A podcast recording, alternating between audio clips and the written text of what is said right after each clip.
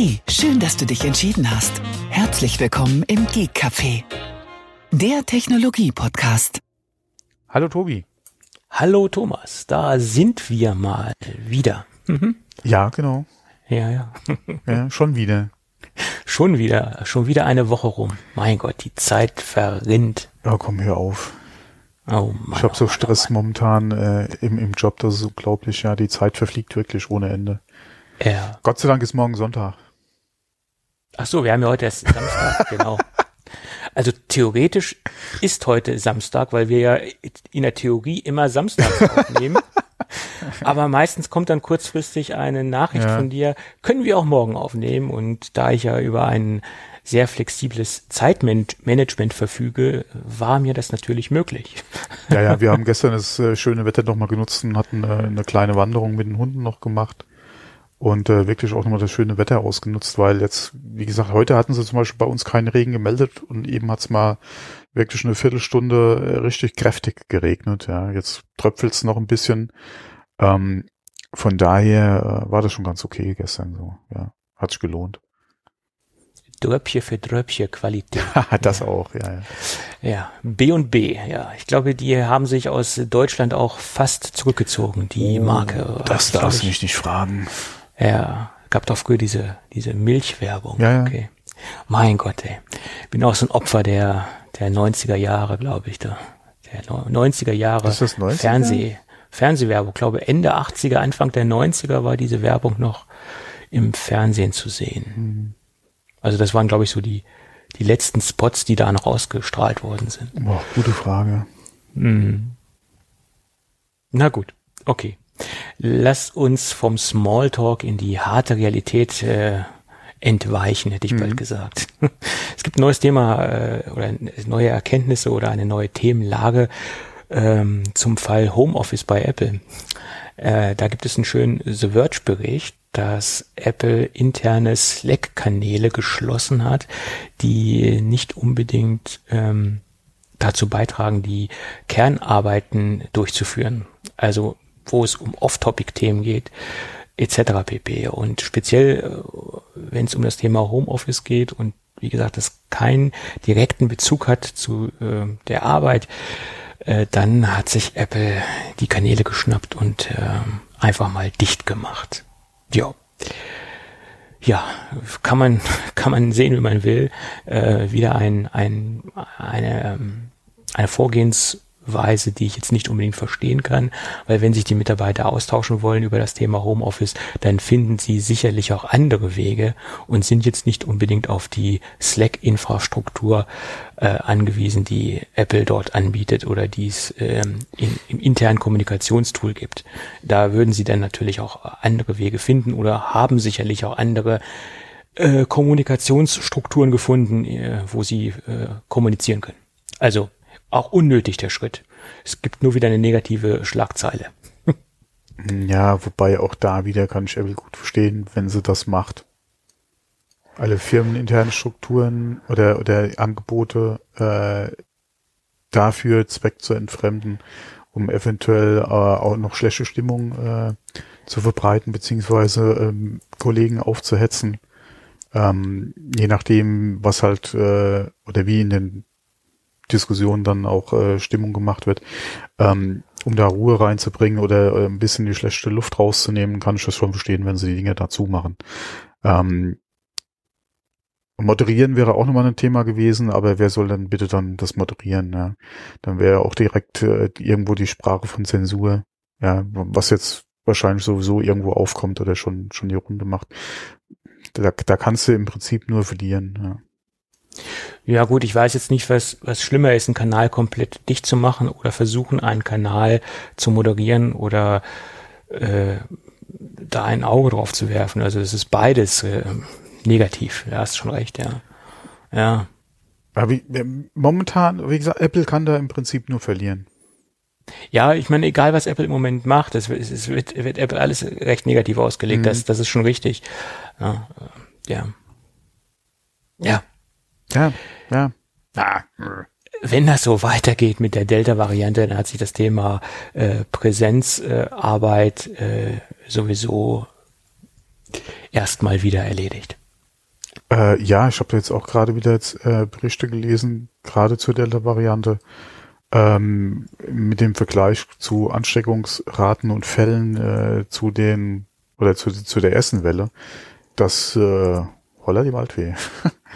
ähm, da bin ich echt mal gespannt, wie sich das Jahr noch entwickelt, ja. Auch wenn man dann die Berichte aus Israel jetzt gerade hört, wo sie ja hier mit äh, Drittimpfung von BioNTech Pfizer sehr gute Erfahrungen gemacht haben in Bezug auf äh, Impfschutz ähm, gegen die Delta, ähm, bin ich mal gespannt, was da jetzt noch alles äh, die nächsten Wochen und Monate dann auf uns zukommt, ja. Ja. Da ähm, wird noch einiges auf uns zukommen, ja, auf jeden Fall. Aber das, äh, ja, das hat sich, äh, da kommen wir gerade mal zum nächsten Punkt, den, den ich ja noch mit aufgenommen hatte. Ähm, die letzten Wochen hat man ja gehört, dass Google und ich glaube Facebook war es, ja gesagt, hab, äh, gesagt haben, dass sie im Büro äh, sie eine äh, Impfpflicht einführen wollen für die Mitarbeiter. Dass äh, wer also vor Ort äh, zusammenarbeiten will, dann äh, geimpft sein soll und sie da überlegen, wie weiter so auf andere Standorte, auch gerade außerhalb der Staaten halt übertragbar ist, beziehungsweise umzusetzen ist. Und äh, jetzt hat man gehört, dass Apple anscheinend auch überlegt, ähm, eine Impf äh, oder eine Impfung als Voraussetzung äh, für Mitarbeiter einzuführen, die halt auch in die Büros zurückkehren. Ähm, also ich hätte da nichts dagegen im Prinzip, ja, ähm, äh, aber ich bin ja auch selbst geimpft.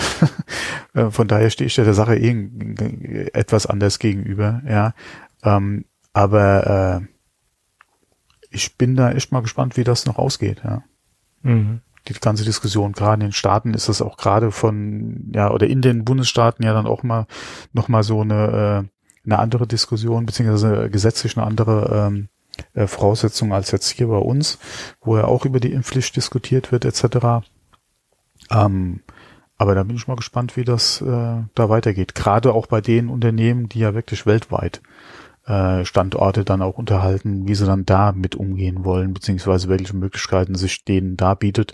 Weil ich wüsste gar nicht, inwieweit das zum Beispiel bei uns in Deutschland rechtlich umzusetzen wäre. Also so viel wie ich gehört habe, ist es nicht umsetzbar, dass man ähm, vom, dass der Arbeitgeber äh, die Mitarbeiter verpflichten kann, äh, sich zu impfen. Also es ist soweit in der breiten Masse nicht möglich. Es gibt, glaube ich, Spezialberufe, äh, wo man das machen kann, aber ich glaube, in der breiten Masse ist es nicht möglich. Das ist mein Kenntnisstand, den ich habe. Ja, was auch eine, eine interessante Diskussion, was heißt Diskussion, aber ein interessantes Gespräch zuletzt war, äh, BioNTech Pfizer arbeitet doch jetzt auch an einem Malaria-Impfstoff mhm. auf derselben Technik basierend wie jetzt äh, der ähm, Covid-Impfstoff, äh, wo auch schon der ein oder andere gesagt hat, hier äh, Malaria, hurra, ja, weil gerade hier mit, äh, es gibt ja bis jetzt auch noch nichts, ähm, ich sag jetzt mal so in Anführungszeichen Vernünftiges an, an, an Möglichkeiten oder an Impfstoffen äh, gegen Malaria.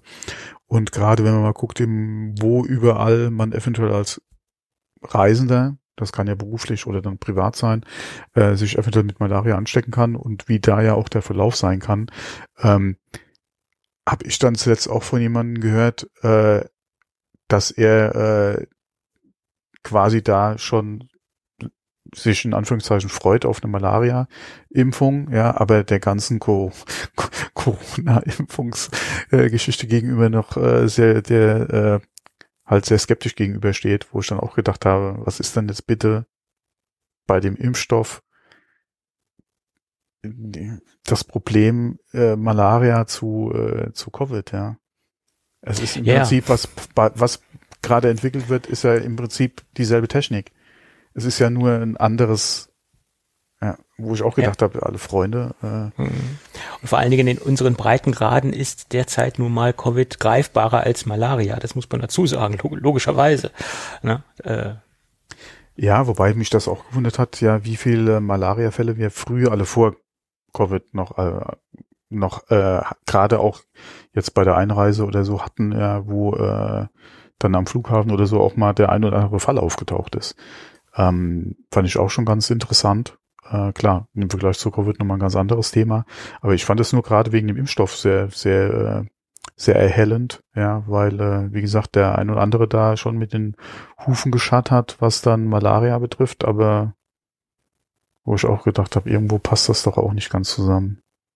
Naja, aber egal. Natürlich äh, Leute, die viel in diese Gegenden reisen, wo halt Malaria weit verbreitet ist. Das ist natürlich auch für die Leute interessant, ganz klar. Ja, ja das ja, aber Nee, Karl, das, das, wie gesagt, wir müssen ja. das jetzt nicht zu ausführlich Ich, ich weiß, was du meinst. Ich ja. weiß, was du meinst, ja, klar. Ja, ähm, gut. Auf jeden Fall das halt dazu. Ja, ja. gut, gut. Und ähm, dann äh, bleiben wir doch gerade mal bei Apple. Äh, und mhm. zwar eine Sache, die dich wahrscheinlich sehr interessieren würde. Da bin ich jetzt gerade über einen Artikel gestolpert die Tage. Äh, in äh, Polen äh, wird oder ist man gerade dabei, ein äh, Apple-Museum aufzubauen. Mhm. Ähm, ich bin mal gespannt, äh, wann es dann letztendlich wirklich eröffnen wird, wie es dazu kommen wird und was Apple dazu noch zu sagen hat. Mhm. Ähm, weil sie wollen auch äh, Prototypen die bis jetzt halt noch nicht so bekannt sind, beziehungsweise das äh, Licht erblickt, der Welt erblickt haben, muss man sozusagen, dann auch ausstellen, wo ich mich frage, ja, schöne, ja, wo, wo ist der Sammler da wie rangekommen und vor allem um was geht's dann genau? Wird mich nämlich dann auch mal äh, stark interessieren, gerade was so die Prototypen betrifft.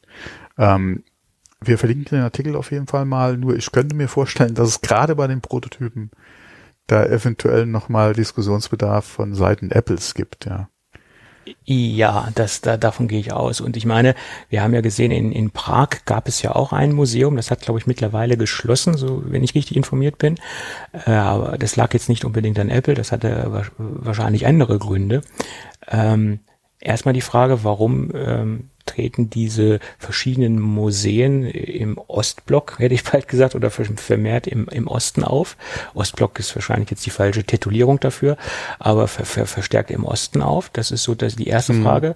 Entweder ist es Zufall oder die Prototypen und die ganzen Sammler sind vermehrt im Osten unterwegs. Ähm, ich gehe jetzt im Moment mal davon aus, dass es reiner Zufall ist. Aber natürlich drängt sich jetzt diese Frage auf.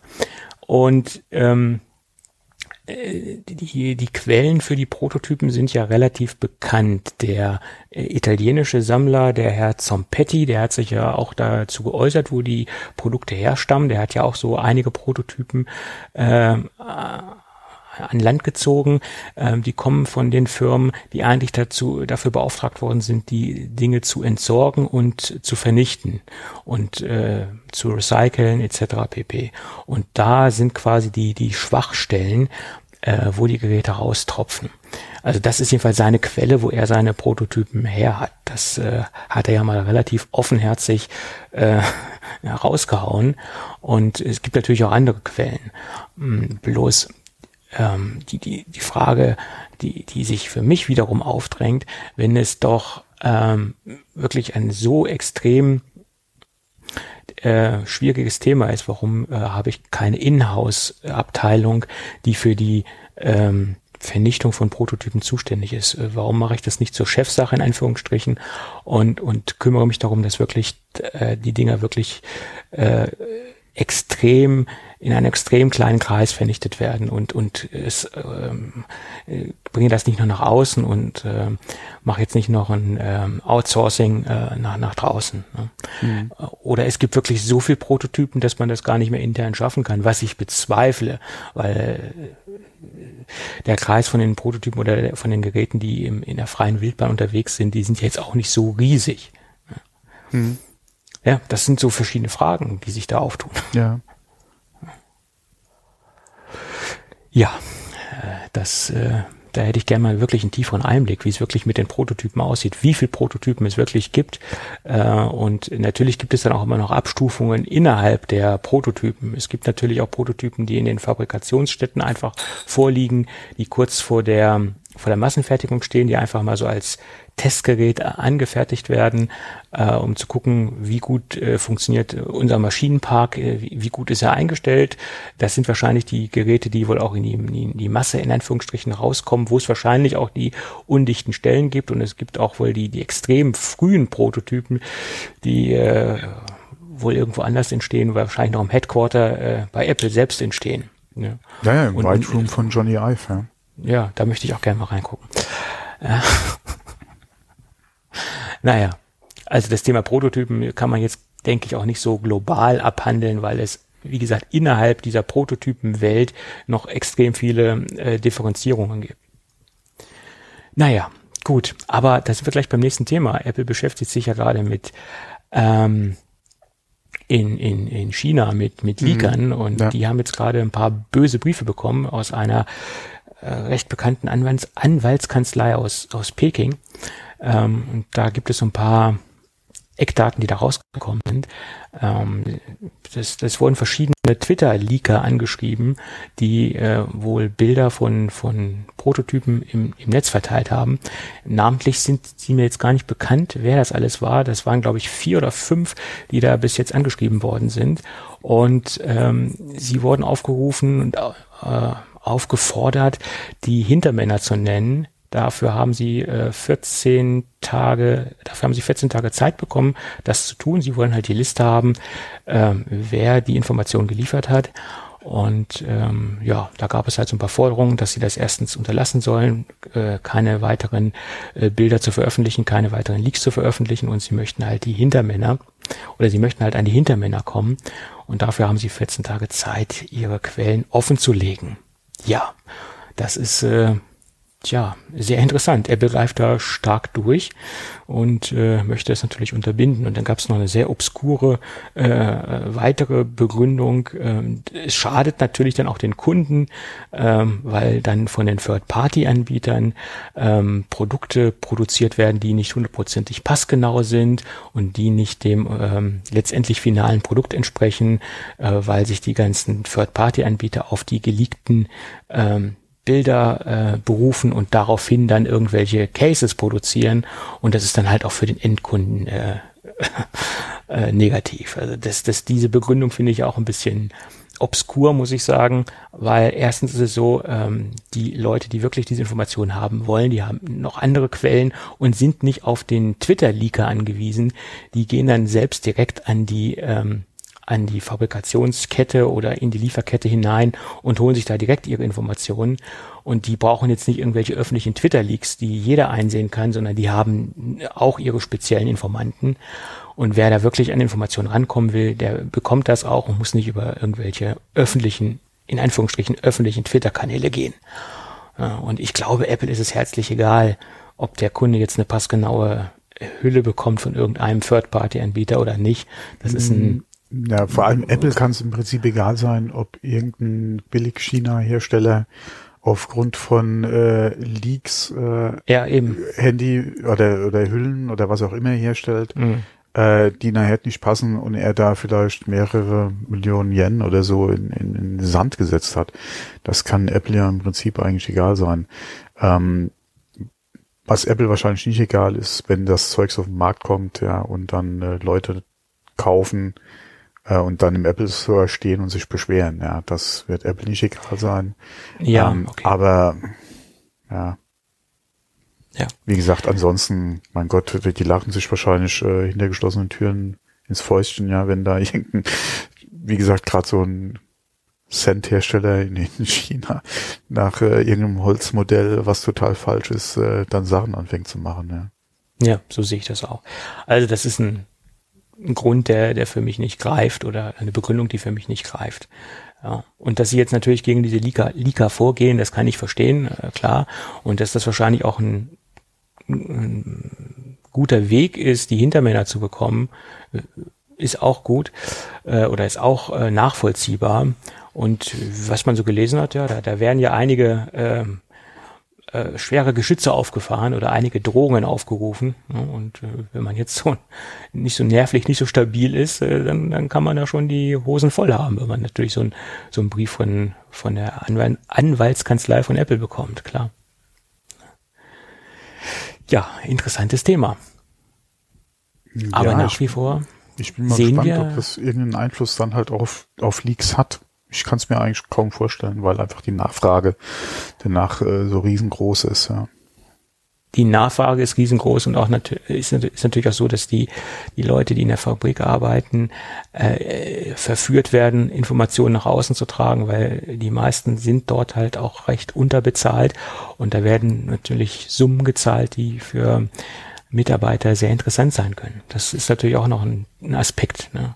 Und ich glaube, man bekommt diesen Sumpf nie trockengelegt. Da wird es immer wieder undichte Stellen geben. Das ist hm. ganz einfach so. wahrscheinlich werden dann die Summen noch nach, weiter nach oben gehen, weil die, die Masse etwas vorsichtiger geworden ist, aber es wird irgendwo immer noch eine undichte Stelle geben, wo dann die Versuchung einfach zu groß ist, ähm, Informationen nach außen zu tragen, weil einfach auch dieser finanzielle Anreiz zu groß ist, äh, äh, da irgendwelche Dinge nach außen zu transportieren. Tja, so ist es. Es bleibt spannend. Gut. Und es gibt auch neue Erkenntnisse zum Thema AirTags. Da gab es ja einige, in Anführungsstrichen, Vorfälle gab es noch nicht, aber es gab Warnungen, äh, vor, vornehmlich in Australien, dass man die Batterie äh, verschlucken könnte oder dass Kleinkinder die Batterie verschlucken können, weil man den AirTag relativ leicht aufbekommt, etc. pp. Da hatten wir auch schon darüber berichtet. Mittlerweile gibt es eine offizielle Stellungnahme, warum Apple äh, keine keine Batterien äh, verbauen möchte, die mit äh, Bitterstoffe überzogen worden sind, ähm, weil diese Bitterstoff äh, können zu Kontaktschwierigkeiten führen oder sogar zu kompletten Kontaktproblemen äh, führen und äh, quasi den AirTag äh, ja, ins Aussetzen oder dementsprechend nicht mehr mit Strom ähm, versorgen. Und da hat Apple erstmal gesagt, nee, machen wir nicht. Es könnte halt, wie gesagt, Probleme geben. Ja, da gab es dann wieder andere Stimmen, die gesagt haben, ja, das hätte man natürlich in der Konstruktion früher berücksichtigen müssen und man hätte von vornherein Batterien wählen sollen, ähm, die halt ähm, dieses Feature haben. Ja, kann ich verstehen, dass es da Kritik gibt und ich glaube, da hat Apple auch ein bisschen geschlafen, was das Design angeht, hätte man anders gestalten können. Nintendo macht das zum Beispiel jahrelang, äh, verbaut jahrelang schon äh, solche Batterien. Äh, die, die waren, glaube ich, eines der, die waren, glaube ich, eines der ersten Unternehmen, die das ähm, eingeführt haben. Ja, verstehe nicht, warum man das nicht grundsätzlich so handhabt, dass man einfach solche kleinen Knopfzellen mit, mit Bitterstoffen überzieht. Jo. Und die machen das wirklich schon länger? Nintendo macht schon länger, ja. Ah, okay, war mir jetzt gar nicht bewusst. Hm. Okay, das ist auch nochmal ein anderer Markt, an den sich Nintendo dann richtet. Ähm, ja, aber klar, ähm, logisch. Nee, das war mir gar nicht bewusst, dass die das anscheinend äh, machen. Ja. Aber so ein AirTag liegt natürlich auch in einem Haushalt, wo Kinder sind, auch wenn die Kinder nichts direkt mit dem AirTag zu tun haben, technisch gesehen. Mhm. Aber trotzdem ist es in vielen Haushalten zugänglich für kleine Kinder. Und wir wissen ja alle, Kinder sind neugierig. Waren wir ja nicht wir waren ja nicht anders in dem Alter. Ja, ja, ja, ja. So ist das. Gut. Ähm, wo sind wir denn jetzt hier im Dokument? Mein Gott. Wo du ähm, äh, hinspringst. Wo ich hinspringe, ja, okay. Quartalszahlen, wollen wir auch drüber sprechen oder wollen wir es kurz fassen? Ich glaube, wir machen es kurz. Ne? Äh, ich habe mich auch nicht mit beschäftigt, muss ich ehrlich sagen. Ich, ich habe mich damit beschäftigt. Ich habe nur aber, mitgekriegt, oh, hurra, toll, ja. Ja, hurra, toll. Ja, ähm, es war ein, ein wahnsinniges Quartal drei, also sprich April, Mai und Juni. Und der Gesamtumsatz in Q3 war 81,4 Milliarden im Vergleich zum letzten Jahr äh, gab es da eine Steigerung von 36 Prozent. Yippie Und man kann sagen, dass jeder, jeder Bereich äh, gewachsen ist und sogar zweistellig gewachsen ist. Also vom, vom Dienstebereich bis zum Variables-Bereich sind alle Bereiche gewachsen und es ging nach oben. Das, das kann man, denke ich, so zusammenfassend sagen. Und ein Bereich, der, den ich besonders interessant finde, ist der Bereich der, äh, der Macs. Den, den, das hat mich am meisten gefreut. Da sind wir auch von äh, einem Quartalsumsatz von 8,8 Milliarden. Im Vorjahr hatten wir äh, da 6,5 Milliarden. Also der Bereich Max ist nochmal deutlich nach oben gegangen. Also man sieht, dass da auch was passiert ist.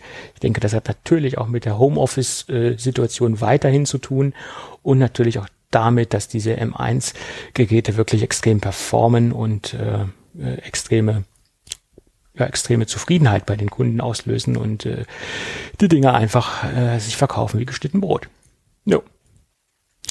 Und der nächste Punkt ist, dass äh, Finanzchef Maestri sagte, dass es speziell im September-Quartal Lieferprobleme äh, im Bereich der iPhones und iPads geben kann. Und das hat er nochmal ganz deutlich hervorgehoben. Und das sind natürlich auch die Quartal, oder das ist natürlich auch das Quartal, wo das äh, kommende iPhone vorgestellt wird oder die neue iPhone-Generation vorgestellt wird. Davon ist auszugehen.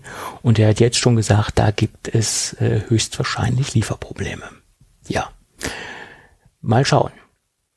Das fand ich eigentlich das Bemerkenswerteste äh, an der ganzen ja, Geschichte. Es, es ist ja schön, dass sie warnen oder, oder jetzt mal das Thema ansprechen, dass es halt aufgrund der aktuellen Situation und je nachdem, wie halt das äh, von der Produktion jetzt hier abläuft, ähm, eventuell dazu Engpässen kommen kann, ja, was die Auslieferung betrifft von neuen Geräten im September.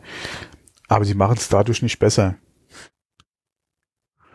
Nein, weil der ein oder andere jetzt besser. vielleicht dann doch versucht, direkt am Anfang zu kaufen, weil er vielleicht davon ausgeht, dass er ansonsten zu lange oder, oder mehrere Wochen drauf warten muss.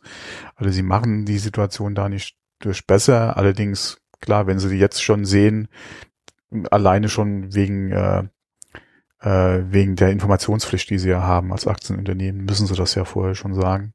Oder müssen sie das ja bei bekannt werden, ja, wenn es ihnen, wie gesagt, die Info ja, äh, oder wenn die, die Entwicklung ja abzusehen ist, müssen sie es ja quasi dann auch äh, mitteilen.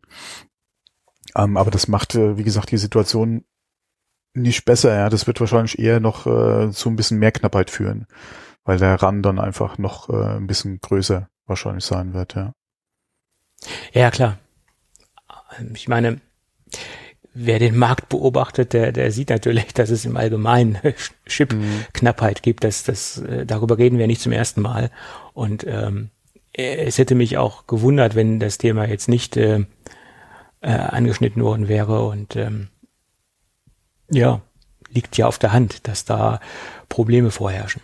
Ja, oder dass da auch bei der kommenden iPhone-Generation Probleme eintreten werden. Ja, ja, vor allem, äh, wie gesagt, ist es immer noch besser, Apple äh, ähm, bestimmt quasi die Geschichte, ja, oder die Berichterstattung darüber, als wenn jetzt wieder über irgendwelche äh, Leaks und, und Newsseiten dann jetzt schon fabuliert wird, inwieweit vielleicht äh, Apple nicht liefern kann oder sich die Termine vielleicht ja. noch, noch weiter nach hinten schieben, ja, und mhm. können wir überhaupt und wann kriegen wir, ja.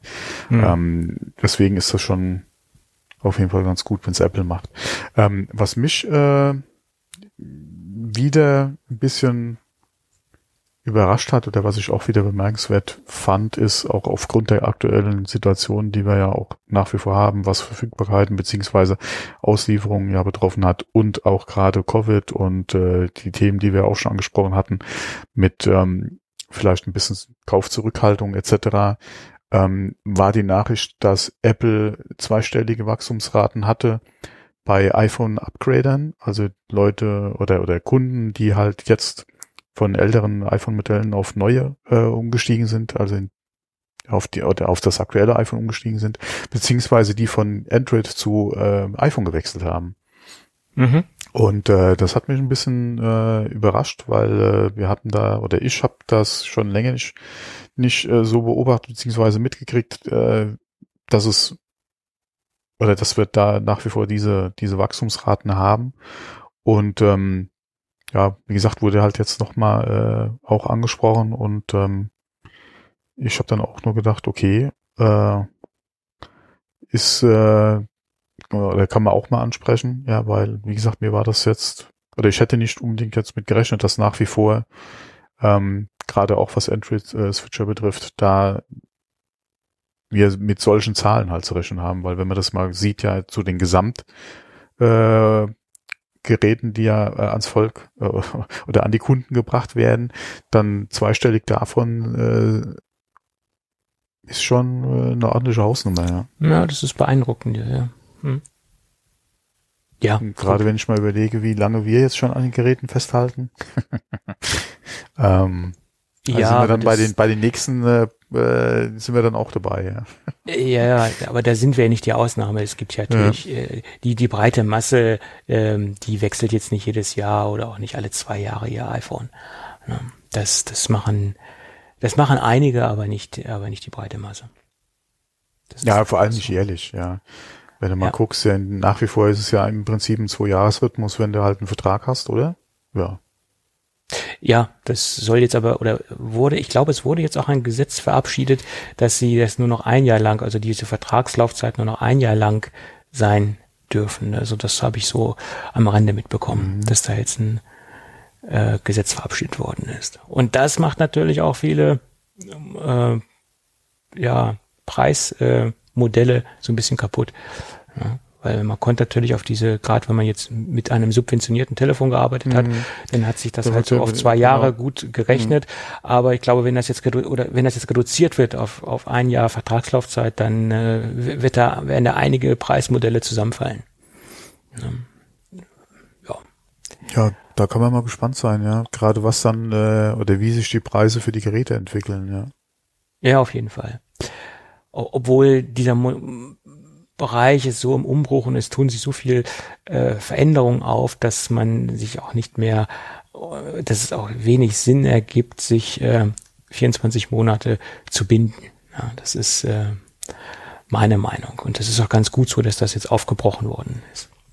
Ja, wobei der, der Mensch ist ja auch ein Gewohnheitstier. Die meisten machen einen Vertrag und äh, wenn da nichts Gravierendes passiert, läuft er ja im Prinzip unendlich. Ja, ja, ja, da, da sind wir wieder bei dieser Masse äh, von Kunden, die äh, schließen den Vertrag einmal ab und, und wenn es gut funktioniert und sie mit ihrem Datenvolumen äh, zu, zu, zurechtkommen. Generell mit dem mit den Bedingungen ja zufrieden zurechtkommen, sind, ja. dann lassen sie es laufen. Ja. Und unser einer, der guckt da schon mal, gibt es da was Neues am ja, Markt, gibt es ja. Preisveränderungen, aber das, das macht halt nicht die breite Masse, weil meistens werden die werden die Rechnungen abgebucht und das läuft dann so ja. stillschweigend und, weiter und gut ist. Und die Schweinerei ist einfach, wenn dann Anbieter hingehen, sich über die Jahre so viele Veränderungen ergeben, aber Bestands- oder alten Bestandskunden äh, ja. quasi noch mit den Uraltverträgen, ja, mit äh, teilweise dann wirklich wesentlich schlechteren Bedingungen äh, ja. unterwegs sind, ja, und da nicht mal auf jemanden zugegangen wird.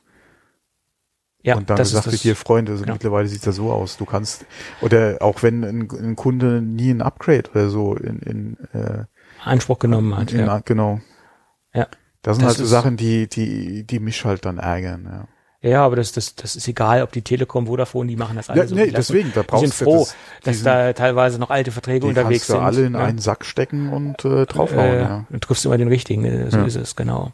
Und das ist halt, ähm, die sind halt froh, dass, dass so viele, teilweise sind sie froh, dass noch viele Altverträge unterwegs sind, ganz klar. Ne? So ist es. Und man sieht ja auch immer wieder, dass Bestandskunden teilweise abgestraft werden, wenn es gerade um Neuabschlüsse geht. Dass ja, okay, Neukunden bessere mal, Konditionen bekommen als die Bestandskunden, die schon ja, zehn Jahre beim Unternehmen sind. Ne? Das ist ja auch das, ein Problem. Ja, aber das ist halt auch wieder die, die, die Frage, äh, du musst ja auch Neukunden generieren. Und das ja, machst du aber halt dass dann, dann auch treue Stammkunden be, bestraft werden, dass sie halt Na, jahrelang nee, dabei sind. Ja doch, nicht, das sehe ich als, doch, die, die, die werden ja nicht bestraft. Ja. Weil die Kondition ist ja nach der, in der Regel nach dem Angebot äh, oder nach, der, nach dem Angebotszeitraum äh, wird die ja auch angepasst. Ja, Moment. Ich habe jetzt ein konkretes Beispiel, Magenta 1 etc. pp. Nur für Neukunden. Da gab es eine Aktion, ähm, ja, genau. du kannst das alles zusammenfließen lassen. Super duper, ja. Super duper, aber ich kann jetzt meine bestehende, meine bestehende Telefonnummer nicht nehmen. Ich müsste dann den mhm. bestehenden mhm. Mobilfunkvertrag mhm. kündigen, einen neuen Vertrag abschließen, dann bekomme ich auch die Kondition. Ich kann jetzt aber nicht in diesen Vorteils ähm, ähm, Vertrag wechseln oder in diese Vortra Vorteilskondition wechseln, das gilt dann nur für Neukunden. Und dann werde ich faktisch bestraft weil ich diese Kondition dann nicht bekomme mit meiner alten Mobilfunknummer. Ich müsste wechseln. Nein, das ist das eine Bestrafung. Ist, nein, das ist keine Bestrafung. Das, das hörst du auch immer wieder von Sky-Kunden. Nein. Ah ja, gut, das sehe ich das so, ist, so, es ist ein, ein, neuer Kunde und der wird halt äh, mit einem Lokangebot ins Boot geholt. Ähm, ja. Äh, aber dafür Bloß was bekomme ich als Kunde, der jetzt zum Beispiel ja, 20 Jahre, 30 Jahre bei der Telekom wie zum du Beispiel hattest 20 einer. oder 30 Jahre lang schon einen super Service und warst mit deinem Angebot sehr zufrieden. Ja, Service will ich jetzt auch nicht sagen. Das, wie gesagt, das ist, das ist was anderes, wenn, wenn sich dein Vertrag äh, oder die Vertragskonditionen jetzt, ne, wie soll ich jetzt anfangen? Kriegst ja, du oder so nicht anfangen. hin. Nee, ähm, aber wie, das, wie gesagt, das sehe ich gerade in diesem Neukundengenerierungsgeschäft ein bisschen anders, vor allem, weil, wie gesagt, die, die Kondition, die der da kriegt, in der Regel ja nicht endlos so weiterläuft.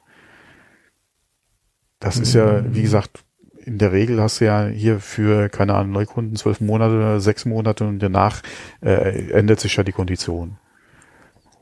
Ja, teilweise ist das so. Ja, ja zum größten äh, Teil ist es von, so. Das von daher, richtig, ja. ja.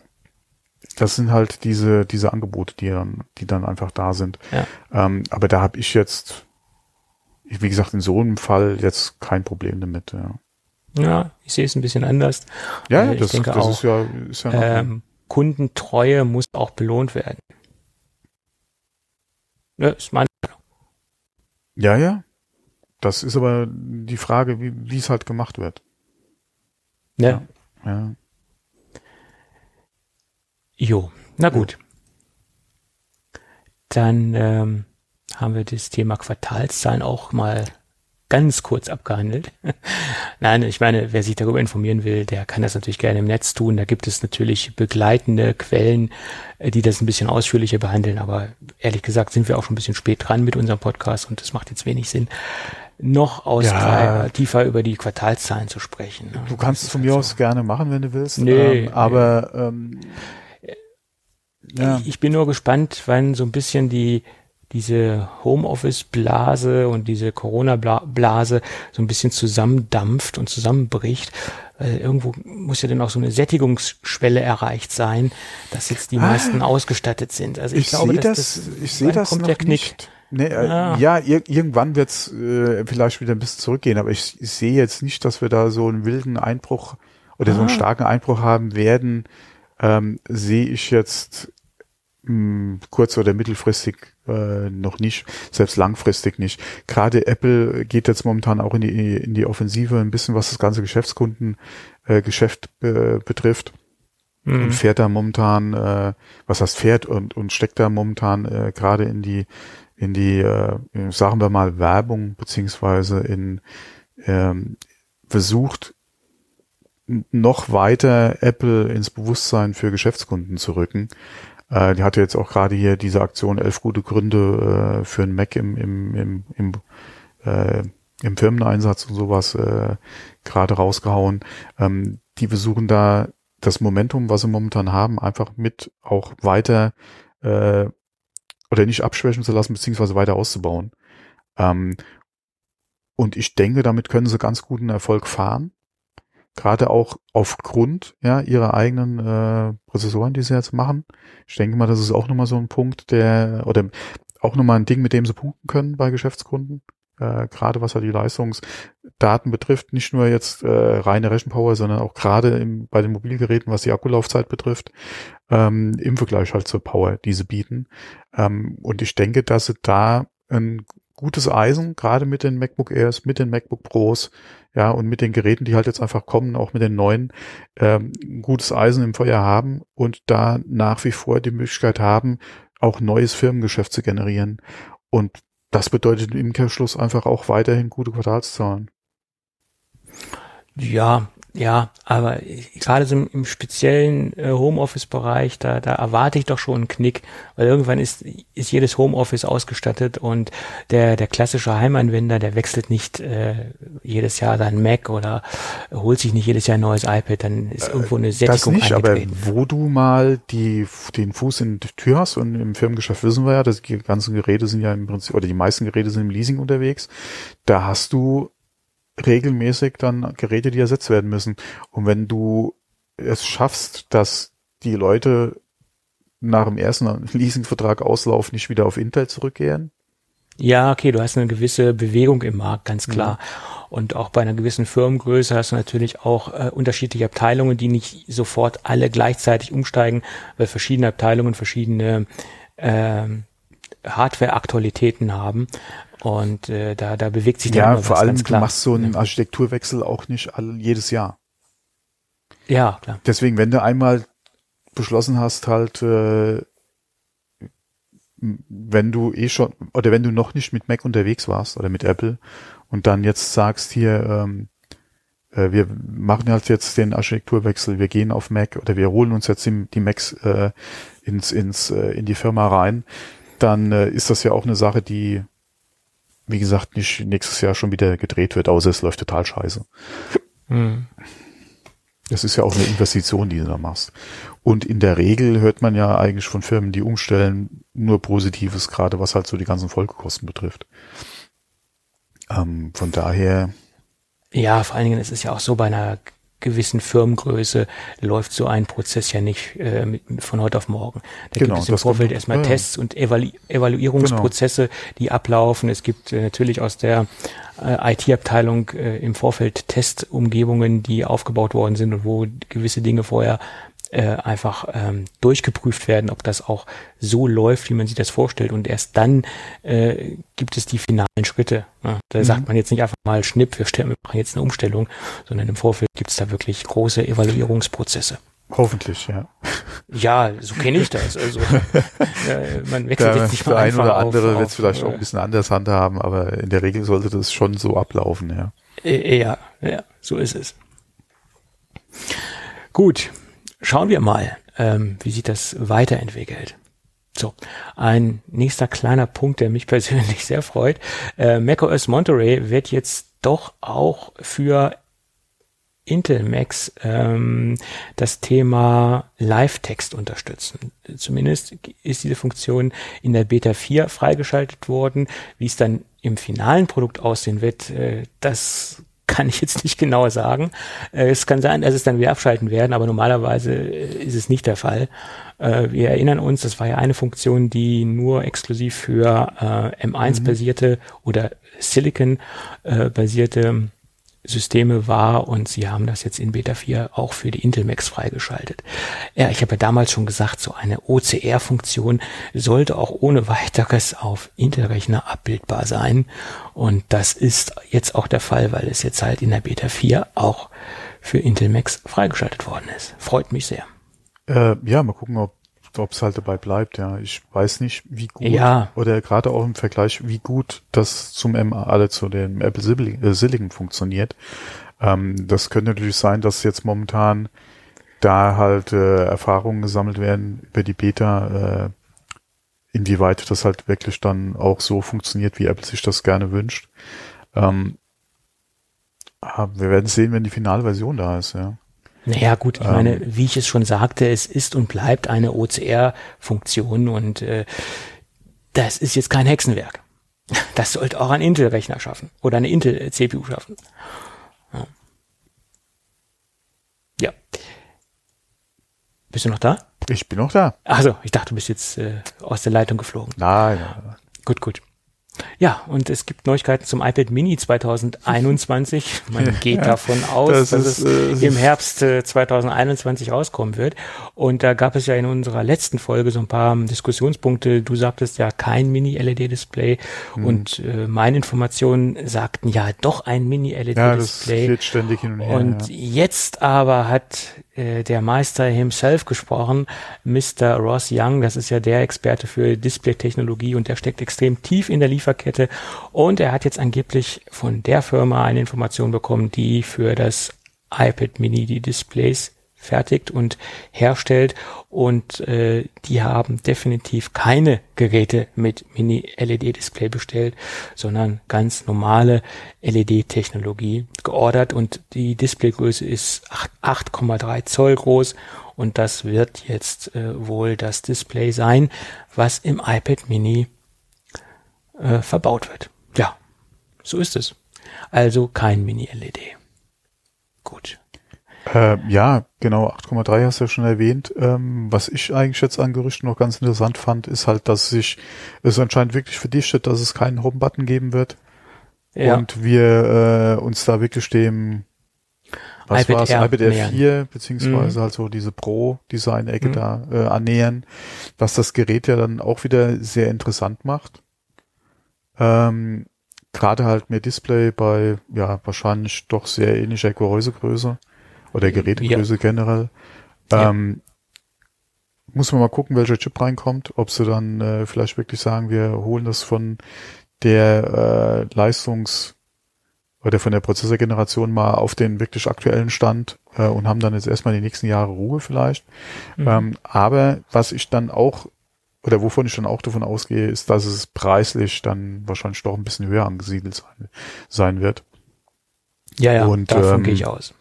Dann wahrscheinlich doch äh, zwar günstiger als ein iPad Air sein wird, aber wahrscheinlich preislich vielleicht gleich oder über dem äh, Einstiegs-iPad. Naja, klar. Genau, liegen wird. Äh, über, ja. über dem Einstiegs-iPad sowieso und ich äh, würde mal ja, sagen. Sowieso hätte ich mir schwer getan, weil es ist ja ein Mini, aber wenn das wirklich so in der Art und Weise ja. kommen sollte und gerade dann die Technik, die drin steckt, äh, oder vielleicht auch aktuell ist, ja, und nicht irgendwie eine Generation oder zwei Generationen hinterherhinkt, ähm, würde sich das mit dem Preis ja dann eigentlich auch schon wieder ein bisschen relativieren, ja. Ja, also ich äh, würde sagen, es siedelt sich äh, im Bereich des iPad Airs an, äh, sowohl von der Leistung als auch von, vom Preis. Ungefähr wird es sich in dieser Region bewegen. Ähm, und warum nicht äh, den aktuellsten SoC verbauen? Das wäre dann der äh, A15. Äh, das wäre dann zu dem Zeitpunkt der aktuelle SoC, wenn es im Herbst kommen wird. Äh, und das, das iPad Air der vierten Generation, also das aktuelle, das hatte ja auch zuerst den A14 drin, bevor es dann später die nächste Pro-Generation bekommen hat. Also das war ja auch eine Zeit lang vom SoC schneller unterwegs als die Pro-Geräte. Also von daher kann das schon hinkommen, dass es äh, das Mini äh, den aktuellsten SoC bekommt. Und das iPad Pro ist ja sowieso im Moment äh, äh, sowieso aus der Wertung raus, weil das hat ein M1 drin, das die die Pro-Modelle. Also von daher hat man jetzt auch so wieder die Leistungsklassen wieder relativ äh, gut aufgestellt mhm. und äh, klar zu erkennen. Ja. Naja, es bleibt spannend. Gut, dann gab's noch einen kleinen Bericht zum Thema Mac Pro der soll 2022 nochmal ein Intel-Update mhm. äh, bekommen, was den Prozessor angeht. Da soll dann der Ice Lake SP äh, Xenon, also Xenon aus der 33X-Reihe reinkommen. Ähm, das sind ja Prozessoren bis zu 38 Kerne. Äh, da gab es ja einige Informationen, äh, was die Dinger können sollen. Und das ist ja schon recht beeindruckend für Intel-Verhältnisse. Und der soll Alle 38 Kerne, 64 Threads, äh, 64 sage ich schon, äh, ähm, sag mal. Ja? 38, 76 wären es dann, oder? 38 Kerne, äh, das habe ich jetzt gelesen und mehr Informationen habe ich jetzt nicht. Also wirklich mhm, ähm, ja, richtige Kerne und das andere sind okay, ja dann. Gut, gut, gut, gut. Ähm, okay. Ähm, ja, ja. Ne? Äh, also das sind dann die, die Top-Prozessoren aus der Ice Lake-Serie, aus der kommenden Ice Lake-Serie und die sollen dann nochmal äh, in die oder in die kommenden ja, Pros wandern. Wobei wäre auch Zeit, ich glaube Ende des Jahres erwarten wir ja neue AMD Threadripper, ja. Ähm, ja. Da würde Intel ja. sich auf jeden Fall gut dran tun, da entsprechend dann auch nochmal was für ja, die, Frage ist, die Frage ist natürlich, ähm, wird es parallel dann auch zu dem Zeitpunkt noch einen oder äh, ergänzend einen einen Silicon nee. äh, Mac Pro geben, werden jetzt hm. zeitgleich zwei Geräte auf den Markt kommen, erst nochmal ein Intel und noch ein Silicon, weil wenn das Glaub alles stimmt, müssten, also sie haben einen Zeitplan angekündigt von zwei Jahre, äh, um das komplette Portfolio umgestellt zu haben auf Silicon. Und da müssten sie sich ja jetzt mal äh, sputen, auch noch den Mac Pro auf Silicon-Basis zu heben. Also wenn Intel wie geplant chippen kann, käme, denke ich mal, frühestens ein äh, Mac Pro mit Apple Silicon Ende des Jahres. Und der Intel hätte da auf jeden Fall mindestens ein halbes Jahr wahrscheinlich äh, Vorsprung, was, was das Chippen betrifft oder was die, was die äh, Verfügbarkeit betrifft.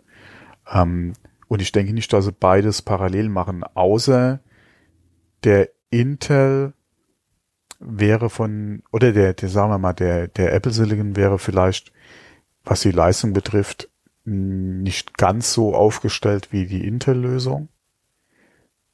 Oder aber Apple ist fester Überzeugung, sie müssen definitiv parallel Intel und Apple Silicon im Angebot haben für Kunden, die entweder nicht umstellen können oder parallel äh, sich beides an neuer Hardware anschaffen, um zu mhm. gucken, ob sie in ihrer Infrastruktur, wo sie momentan die Mac Pros haben, auch mit einem Apple Silicon also entweder genauso gut oder eventuell dann sogar besser arbeiten zu können, was halt den Output betrifft.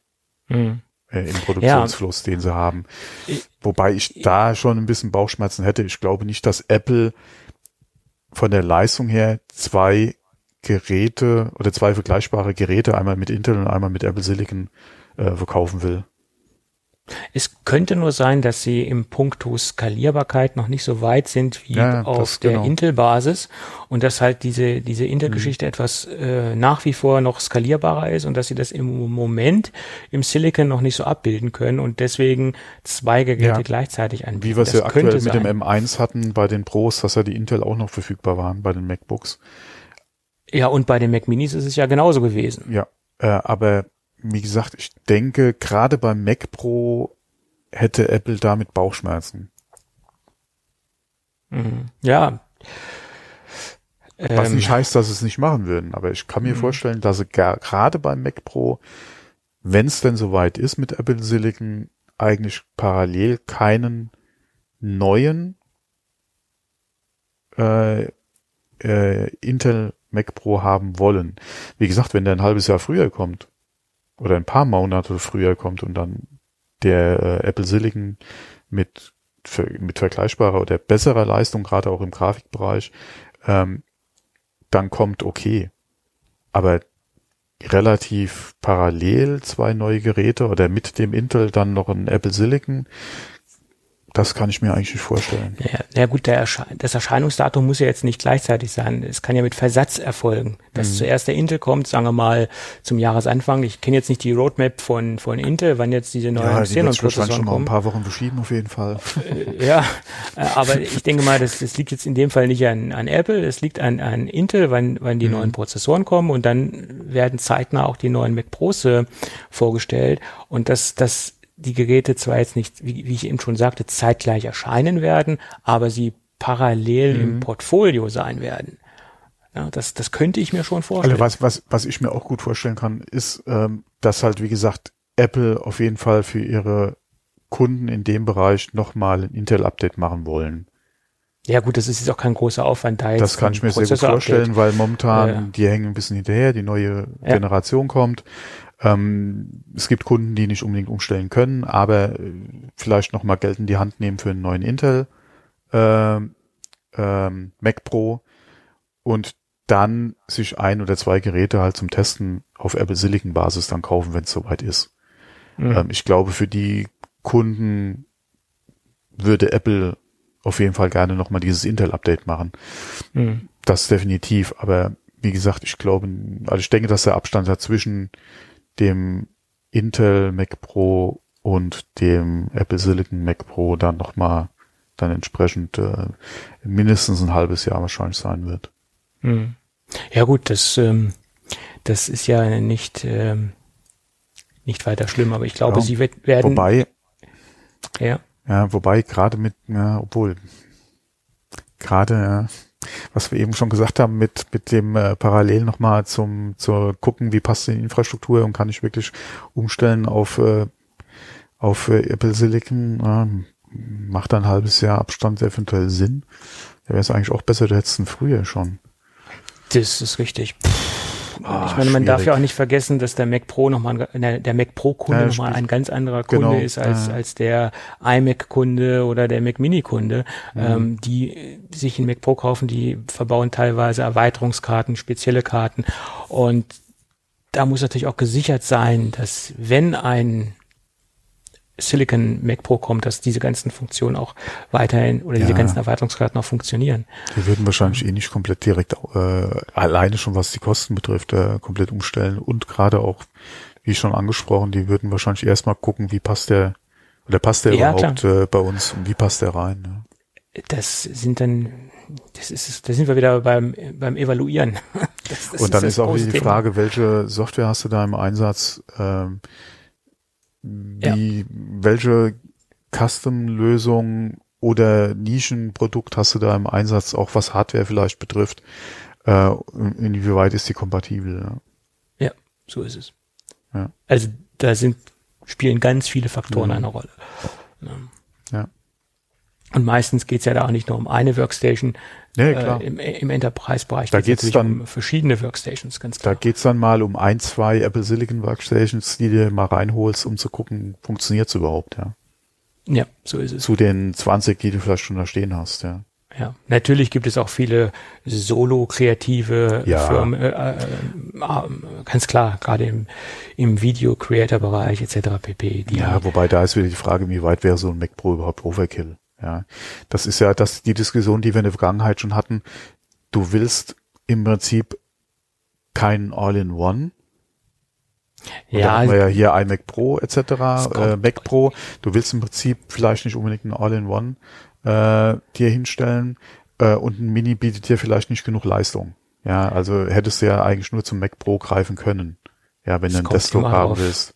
An, wie viel, wie umfangreich deine Videoproduktion ist und ähm, Ja, ich, ich, ich denke mal, für, für den einen oder anderen ist, ist der Mac Pro einfach Overkill gewesen, aber das war halt das Gerät, was, oder das einzige Gerät, was einfach in Frage kam. Weil, wie gesagt, ein Mini zu wenig Leistung, ein iMac will ich nicht, also bleibt dir im Prinzip ja nur ein Mac Pro. Ja, klar. Aber wenn ich natürlich wirklich mit, mit Red Footage arbeite und mir da äh, solche, Ja, okay, das ist nochmal, das ist ja nochmal eine ne, ganz dann- andere Nummer, ja. Ja, aber natürlich gibt es solche äh, Video-Creator, Ja, die das- natürlich sowas Das ist ja aber äh, nach benötigen. wie vor äh, die Ausnahme. Nicht jeder ist ein Marcus Brownlee, ja. Eben, aber davon gibt es natürlich einige. Einige, aber wie gesagt, das ist nach wie vor noch, noch die Ausnahme. Ja, ja, klar. Aber da sieht man wieder, der Mac Pro bleibt ein äh, Rechner für die Nische oder für eine spitze Zielgruppe, ne? das ist ganz klar. Äh, sagen wir mal, in diesem Semi-Pro-Bereich oder auch in diesem Pro-YouTuber-Bereich ist es, ja, denke ich mal, immer noch die Ausnahme. Hm. Alleine der Anschaffungswiderstand, ja, beziehungsweise auch der Einsatz. Klar, wenn ich eh schon Geld in die Hand nehme für, du hast eben angesprochen, Red, mein Gott, was ist dann ein Mac Pro, ja. Ja, klar. Beziehungsweise du brauchst ja entsprechend auch die Leistung und, und, äh, und die Power, äh, das auch mach, äh, dann auch entsprechend verarbeiten zu können und äh, auch einen entsprechend schnellen Workflow aufbauen zu können. Weil was nützt mir das, wenn ich äh, Red versuche auf einem äh, auf einem äh, Mini zu machen, ja. Versuchen kann man es, aber Ja, es wird wahrscheinlich nicht zielführend se- sein. Ja, ganz klar. deswegen, ja, da brauchst du auch entsprechend die Hardware dafür, ja. Ja, ähm, oder den Rechner dann auch dafür, um das entsprechend machen zu können. Ja. Aber wenn ich, wie gesagt, sowieso schon die ganze Kohle für, für Red äh, in die Hand genommen habe, und wenn du mal überlegst, was so ein, alleine die Speicherkarte schon kostet, ja, ähm, dann habe ich wahrscheinlich auch die Kohle über, um mir dann äh, einen entsprechenden Mac Pro hinzustellen. Sollte man, sollte man. Gut, okay, dann äh, schauen wir mal, was da kommen wird. Es bleibt interessant. Gut, ähm, jetzt gibt's einen kleinen, kleinen Tool-Tipp. Ich habe ihn nicht selbst ausprobiert. Ich berufe mich jetzt da mal auf äh, fremde Quellen, aber es soll angeblich funktionieren und es ist, glaube ich, auch kein Hexenwerk. Ähm, wer sich derzeit einen iMac äh, M1 holt, also den kleinen 24 Zoller, der hat den großen Vorteil, dass man das Software-Farbschema auf die auf das Farbschema vom Hardware-Design anpassen kann, also auf das physische Farbschema. Und äh, da gibt es natürlich viele Farbkombinationen, äh, dementsprechend so viele Farbkombinationen, wie es auch äh, in, in physischen Farben gibt. Und äh, bisher war es halt so, dass dieses Farb, dass man dieses Farbschema nur auswählen konnte, wenn man auch den passenden Mac dazu hatte. Und es gibt jetzt ein kleines Tool, dass das auch alle anderen Kunden auswählen können, die Big Sur installiert haben und sich dementsprechend diese schönen Pastelltöne in ihr äh, Big Sur reinholen können, wenn sie es wollen. Ja, äh, wer es braucht und wer es schön findet, soll es tun. Gut, dann habe ich noch einen kleinen, kleinen Tipp, was Software angeht, was ich auch bisher selbst ausprobiert habe. Äh, das ist eine kleine iOS-Erweiterung, was im, im Menü, also im Teilenmenü zu Hause ist und wo man quasi diese Funktion aktivieren kann. Das nennt sich x.app oder x.app. Das ist derzeit kostenlos, gibt's im im App Store und ähm, äh, erweitert quasi das Teilen-Menü unter iOS um, für ein, um eine gewisse Funktion. Wenn man zum Beispiel äh, YouTube startet in der App äh, und dann auf Teilen klickt, dann klickt man halt auf diese X-App und man zwingt quasi dazu, ähm, die YouTube-App äh, den Inhalt im Picture in Picture Mode auszuführen. Das konnte man bisher auch machen, wenn man den Umweg über den Browser gegangen ist. Dann hat das natürlich auch funktioniert, aber die Schritte waren einfach viel zu viel, viel zu umständlich. Und hier geht es ganz einfach über das Teilen-Menü und man kann mit ein paar Klicks äh, ganz einfach die YouTube-App dazu zwingen, das Ganze im Picture äh, Picture-in-Picture-Mode ähm, anzuzeigen. Äh, somit läuft es auch im Hintergrund. Man kann das Bild dann einfach verschieben, wo man es haben möchte und man kann andere Dinge tun, äh, was ja so serienmäßig nicht möglich ist bei YouTube, wenn man nicht den Premium ähm, oder kein Premium-Mitglied ist. Ähm, und so kann man die normale YouTube-App auch dazu zwingen. Funktioniert auch mit anderen äh, Anbietern, die das äh, nicht von Haus aus zulassen. Äh, ich, ich habe es mir speziell für die äh, YouTube-App installiert, weil ich doch ab und zu mal den Anwendungsfall habe, dass ich was anderes machen möchte, speziell vielleicht mal äh, paar Tweets lesen etc. und äh, nicht auf das Bild angewiesen bin, sondern einfach nur das rausschiebe äh, und nur die Audiospur konsumieren möchte und damit funktioniert das ohne Probleme. Ja, kann auch natürlich für iPads sehr interessant sein, mhm. äh, wenn man da irgendwo so ein kleines PIP laufen hat, Picture in Picture, äh, und was anderes macht.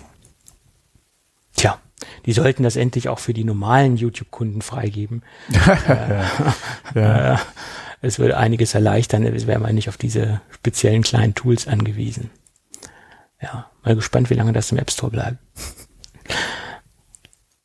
ob da YouTube nichts gegen hat. Aber ich glaube, da können sie, können sie nichts gegen machen, weil sie eine ganz normale iOS-Funktion ähm, ausnutzen und die im Endeffekt nur mh, mm, leichter zugänglich machen. Hm. Ja. Gut. Was haben wir denn noch auf dem Zettel? Äh, ein Gerücht, was jetzt, äh, was ich ganz interessant finde zum kommenden iPhone, die Ladegeschwindigkeit soll erhöht werden, sprich, derzeit können wir ja maximal mit 20 Watt laden, sie soll auf 25 Watt erhöht werden.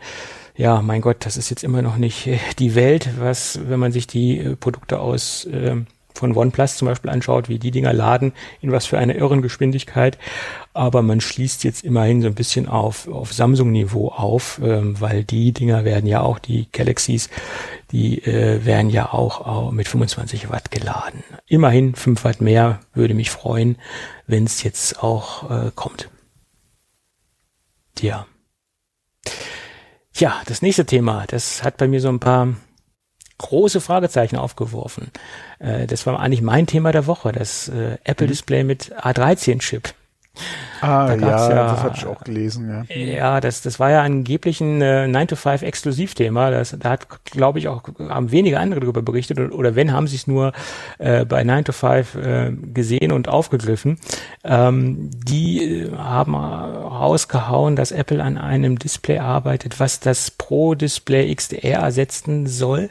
Da war schon der erste Downer wieder bei mir, weil ich ja gedacht habe, Mensch, das wird jetzt endlich das Brot- und Buttergerät für die Masse, was das alte alte oder was quasi das alte äh, Thunderbolt-Display ersetzt, was es ja mal gab. Ähm, aber nein, das soll das Pro-Display XDR ersetzen und soll einen eingebauten A13-Chip haben, wobei sie auch gesagt haben, es kann natürlich sein, wenn das Display irgendwann kommt, dass es dann ein A14, A15 sein wird, äh, dass sie das Ding dann oder den SoC dann aktualisieren. Da sind sie jetzt nicht speziell äh, da haben sie jetzt nicht speziell auf den, haben sie sich jetzt nicht auf den A13 verhaftet, sondern das ist wohl der Chip, mit dem Apple derzeit experimentiert. Und das soll quasi dann die die, ähm, die das System entlasten und soll verschiedene Prozesse rausnehmen. Oder man kann sagen, es ist wie eine eGPU und ähm, das soll dem Ganzen noch ein bisschen mehr Power verschaffen kann ich mir bei einigen Dingen äh, gut vorstellen, speziell wenn man jetzt mit äh, MacBooks arbeitet, die jetzt vielleicht nicht so hoch performant sind wie, wie Mac Pros etc. pp, kann das einiges bringen.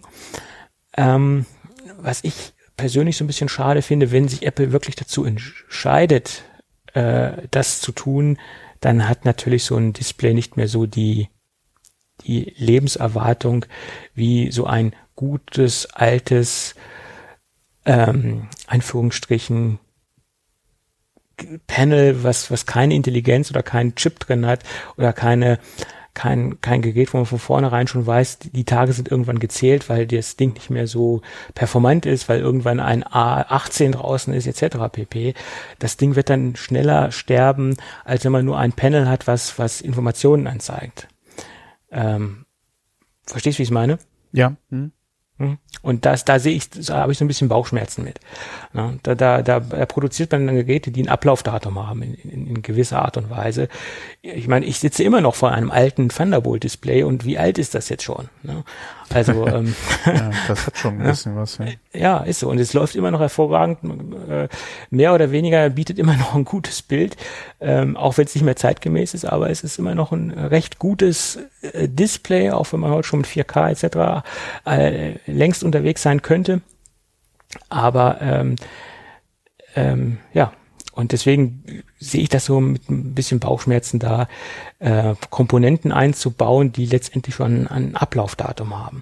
Und es wird wahrscheinlich keine Box sein, die ich austauschen kann, die ich aktualisieren kann. Das wird so im System verbaut sein, äh, dass das halt fest mit dem Rechner ver ver verbunden ist. Und wenn das dann irgendwann nicht mehr unterstützt wird vom Betriebssystem, dann denke ich auch mal, dass dann das Display nicht mehr funktionieren wird. Das ist meine Vermutung. Das ist die Frage, ja. Ja.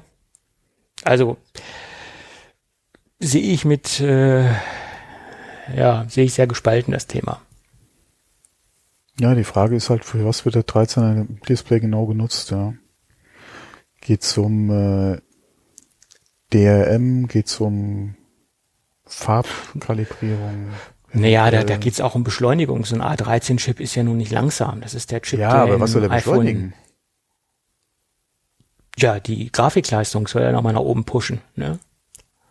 Ach, und das Ganze entlasten. Ach, geht's, ah, geht's, ah, wie eine eGPU. Sorry. Da ja, das soll dann im Endeffekt wie eine eGPU ja. sein. Ah, okay, ja, okay, und okay, okay. Äh, das soll das Ganze noch äh, pushen. Boah, und ähm, das, was ich mir auch. Die, die Frage ist halt, wie weit könnte es dann halt von Windows unterstützt werden? Ich, weil, warum sollte Mac der, oder Apple den, den Support für das Display streichen? Ja gut, also, also du, du meinst, wenn jetzt äh, irgendwann die CPU nicht mehr vom System unterstützt wird oder wenn da keine Kompatibilität mehr vorherrscht im Betriebssystem, dass trotzdem das Display als Anzeigepanel noch funktionieren wird? Oder wie soll ich das jetzt interpretieren? Ja, die, die, die Frage ist halt, muss, muss der Computer, der angeschlossen wird, zwangsläufig äh, das Display unterstützen oder, oder auf diesen 13er zugreifen können oder aber äh, ist ohne die entsprechende Unterstützung das Display nur ein Display? Das ist die Frage. Ich, ich hoffe, das ist die Frage, ja. ich hoffe, das wird getrennt und man kann quasi diese Funktion getrennt ansteuern, dass man sich entscheiden kann, ich möchte nur in Anführungsstrichen ein dummes Display haben oder ich möchte halt die SoC-Power mhm. haben und möchte halt diese, mhm. diese Unterstützung haben oder diese ja. Hardware-Beschleunigung haben. Mhm. Ja, das ist die Frage. Ich, ich, hoffe, man, man kann es trennen, ganz klar. Ja. Und ähm, Apple muss uns natürlich dann noch Aber genauer erklären, ja. wofür ja, die, sie dieses es, Ding einsetzen wollen. Es, es müsste mir auf jeden Fall Apple erklären können, warum ich dieses, warum ich das in diesem Display brauche. Weil nur ja. Grafik, äh, nochmal zusätzlich Power, also man muss es nicht ins Display einbauen. Das kannst du dann wirklich über eine eGPU Nein. lösen oder ja, einfach gut. über eine Grafikkarte, e gerade Mac Pro, ja. eGPU hast natürlich dann wieder einen Kasten rumstehen etc. ist natürlich die ähm, ja, elegantere Lösung, das im, im Display zu haben. Das, ja, das ist halt so. Ja, dann kaufe ich mir ein iMac. Äh, also wie gesagt, für mich macht das jetzt im Display direkt, gerade weil du ja auch keine Möglichkeit hast, das eventuell noch abzugraden, macht ja, das für klar. mich nicht unbedingt Sinn, ja, wenn es halt klar. nur darum geht. Ja, ja, klar. Halt ich könnte Frage, mir natürlich auch alles, vorstellen, ja. dass man eventuell dann ein ein Airplay-Empfänger hätte, der jetzt nicht ja, unbedingt ja, mit das einem. Das ist halt die Frage, was, was, für, was, für was alles ja. ist halt dieser Chip gedacht, ja. Ja, zum Beispiel ein Airplay-Empfänger, wo ich jetzt Bild, äh, Bildinhalte hinschicken kann, wo jetzt nicht der Rechner unbedingt laufen muss, wo ich nur das Display mhm. laufen lassen muss. Das wäre natürlich auch noch ein Anwendungsfall. Und da brauchst du in irgendeiner Form äh, einen Chip drin, den man ansprechen kann. Ja. Also das könnte noch ein Zusatzfeature sein, was, was halt damit abgebildet werden könnte. Ja, oder wie heißt das mit dem, äh, wie heißt dann die eine, dieses drahtlose Display, wie hieß dann dieses, dieses Dongle? Oh. Äh, ich weiß, was du meinst. Ja, nee, aber klar, Airplay drauf. dann, ja. Klar, ja, Airplay vor, allem, halt von vor, vor, vor, allem, wenn es halt mit äh, iPad und, und iPhone funktionieren sollte. Ähm, ja. Du meinst Chromecast von Google, aber die Kompatibilität wird wahrscheinlich nicht kommen. Nee, es gab und da hier auch diese Miracast, diese, Miracast, dieses, ganz früher. Diese Third-Party-Lösung, äh, hier aktuell hast du doch auch noch mit diesen kleinen Dongles da für, für MacBook etc. Egal, mir fällt jetzt nicht an, wie sie heißen. Luna meinst du? Möglich, ja, wenn das Ding so heißt, ja. Ja, also wenn sie so so Möglichkeiten auch noch mit Display bringen ja, wollen, zum warum Beispiel. nicht, ja. ja. Ähm, solange ja. ich nicht äh, es nutzen muss, beziehungsweise das Display nutzen kann, ohne auch, ja. Ja, klar, das ist, wie gesagt, mein Punkt gewesen, mhm. äh, den ich so ein bisschen, ja. wo ich so ein riesen Fragezeichen habe. Ne? Naja, wenn das natürlich schon auch wieder mehr so DRM wird und du kannst dann nur mit Mac und äh, ja, wie gesagt, ist noch ein bisschen früh, ungelegte ja. Eier und so, aber mhm. ja. Mhm. Gut.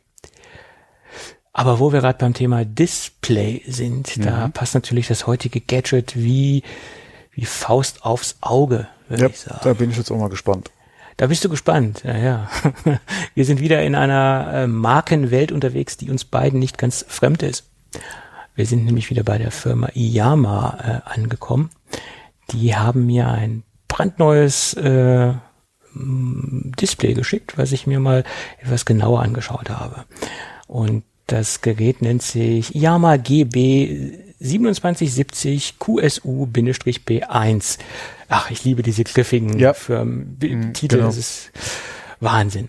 Und das ist ein ganz neues Gerät aus der Red Eagle Serie und äh, der Stammhörer wird wissen, Red Eagle, Yama, das könnte doch ein Gerät sein, was den Gamer adressiert und das ist auch so.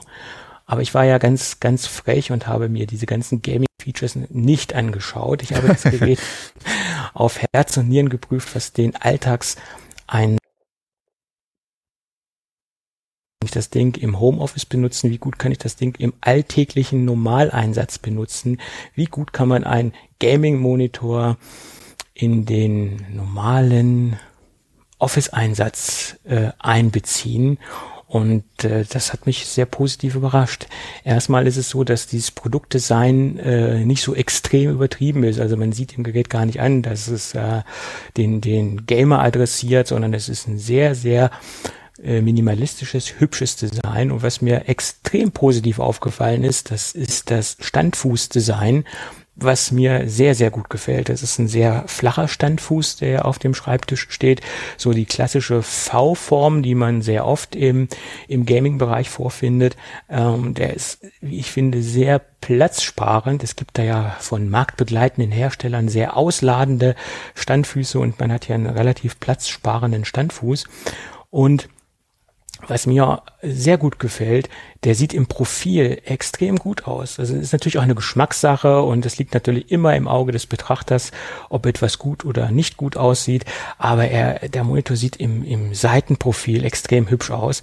Äh, also da, da hat er mir sehr gut gefallen. Oder was heißt, er hat, er gefällt mir immer noch sehr gut. Und der zweite Punkt ist, wo wir gerade beim Standfuß sind, das Ding ist extrem ergonomisch. Man hat extrem viel Einstellungsmöglichkeiten. Das heißt, wir haben eine Höhenverstellung, wir können das Ding in der Neigung verstellen und das Ganze hat auch noch eine Pivot-Funktion. Das heißt, wir können ihn auch noch hochkant benutzen. Und das zeigt natürlich auch, dass es nicht nur ein klassischer Gaming-Monitor ist, sondern dass man ihn auch in vielen anderen Anwendungsszenarien einsetzen kann äh, wie gesagt, Hochkantfunktion, Textverarbeitung oder auch äh, für, für die Coder. Viele Coder benutzen natürlich als zweites Gerät ein Monitor, den man schön in der Pivot-Funktion benutzt, äh, weil sich das ganz einfach als praktisch ergeben hat, äh, noch einen zweiten Bildschirm im Hochkantmodus zu betreiben. Ja, also der hat halt sehr viele ergonomische äh, Eigenschaften und äh, wie gesagt, die Möglichkeiten, wie man das Ganze äh, anpassen kann und wie man das Ganze verstellen kann, das ist wirklich extrem gut gemacht und auch die ähm, Qualität oder die Verstellungsqualität ist äh, extrem gut. Ähm, aber bevor wir noch über die über weitere ergonomische ergonomischen Eigenschaften sprechen, sollte man vielleicht mal ganz kurz die technischen Daten abhandeln. Wir haben hier ein 27er IPS-Panel, also 27 Zoll mit 165 Hertz. Wir haben hier eine Reaktionszeit von 0,5 Millisekunden. Wir haben hier WQHD mit 2560 mal 1440. Wir haben Adaptive Sync, FreeSync und wir haben ein LED Backlight. Das sind so die grundsätzlichen technischen Eckdaten. Äh, und lass uns noch mal so ein bisschen über die äh, Bildschirmergonomie sprechen. Äh, was mich extrem beeindruckt hat, das sind die extrem stabilen Blickwinkel. Ich hatte bisher noch kein Gerät, noch fast kein Gerät, sage ich jetzt vorsichtigerweise dazu, weil ich habe ein Vergleich, also nicht ein vergleichbares Gerät, aber ein ein anderes Gerät von einem Marktbegleiter, was genauso gute Blickwinkel hat. Aber das ist das Gerät, äh, was auf dem zweiten Platz der Blickwinkelstabilität steht. Äh, das ist beeindruckend, wie extrem gut die Blickwinkel sind, also wie weit ich quasi von der Seite reinschauen kann und noch eine extrem gute äh, Bildqualität habe. Das ist so mein subjektiver Sieger in mein, im wahrsten Sinne des Wortes in meinen Augen von der Blickwinkelstabilität. Und ich habe ja schon einige IAMA-Monitore getestet, aber dieses Display, dieses IPS-Display äh, beeindruckt mich nachhaltig, ähm, wie gut es angesteuert wird von der Software, die IAMA halt äh, benutzt, um das, das Panel anzusteuern und auch, wie gesagt, von der Blickwinkelstabilität. Dazu kommt noch, das ist ein mattes Display und da werden natürlich viele störende Reflexionen ähm, eliminiert. Das, das ist schon mal sehr schön. Und das, äh, ich, mag ja matte Displays. Das ist ja eigentlich das, worauf ich immer achte, wenn ich mich für ein Display entscheide, was ich erstens testen möchte oder was ich äh, längere Zeit im Einsatz habe. Äh, da möchte ich schon ein, ein mattes Display ähm, haben. Äh, das ist äh, eines meiner Hauptkriterien und das ist ja gegeben. Der zweite Punkt, der auch noch in den Bereich der Bildschirmergonomie mit, mit reinläuft, das Ding hat extrem schmale Ränder und äh, das eignet sich natürlich auch dafür sehr gut, dass man vielleicht sogar zwei Geräte nebeneinander sich hinstellt, gerade wenn man jetzt im, im Büro unterwegs ist. Ähm, äh, zwei Tabellen etc. Und da kann man äh, extrem gut nebeneinander arbeiten, da diese Displays extrem schmal sind. Das untere Kinn ist jetzt natürlich nicht so schmal wie die Displayränder an der Seite. Äh, aber wie gesagt, die Seitenränder sind extrem schmal und auch die ähm, auch der Rand äh, nach oben hin ist extrem schmal und das ist äh, nach meiner Meinung auch ein weiterer äh, Ergonomie-Pluspunkt also, das Gerät ist in meinen Augen nicht nur ein Gaming-Monitor, sondern hat auch gute Homeoffice-Kompetenzen und die anderen Werte, 165 Hertz, sind natürlich auch extrem gut für den Spielebereich geeignet. Aber da ich ja nicht der Gamer bin, muss ich das Gerät natürlich aus einem ganz anderen äh, Blickwinkel betrachten, im wahrsten Sinne des Wortes. Da sind wir wieder bei der äh, Blickwinkelstabilität. Ähm, aber wie gesagt, das Gerät äh, kann ich jedem empfehlen, der äh, vielleicht in erster Linie spielen will, aber in zweiter Linie auch äh, Homeoffice damit machen möchte. Also von meiner Seite eine gute Empfehlung und 27 Zoll ist sowieso eigentlich äh, meine Lieblingsbildschirmgröße, äh, ist die Größe, mit der ich am liebsten arbeite äh, und auch am besten klarkomme. Ja. Und Testfazit, unterm Strich das beste IAMA Gerät, was ich bisher getestet habe, äh, was das Display angeht. Also das Panel angeht. Ich bin extrem beeindruckt. Kurz zum Lieferumfang noch äh, was zu sagen. Extrem viel Kabel dabei, alle Kabel, die man benötigt, mehr als bei den Marktbegleitern. Das ist immer sehr schön bei Yama. Die hauen das Ding immer mit, mit Zubehör voll. Da, da sollen sich andere mal eine Scheibe von abschneiden. Äh, man hat noch eingebaute Lautsprecher, da muss ich sagen, das sollte man lieber lassen. Die sind von der Qualität nicht so optimal, aber damit haben ja auch alle anderen Hersteller zu kämpfen.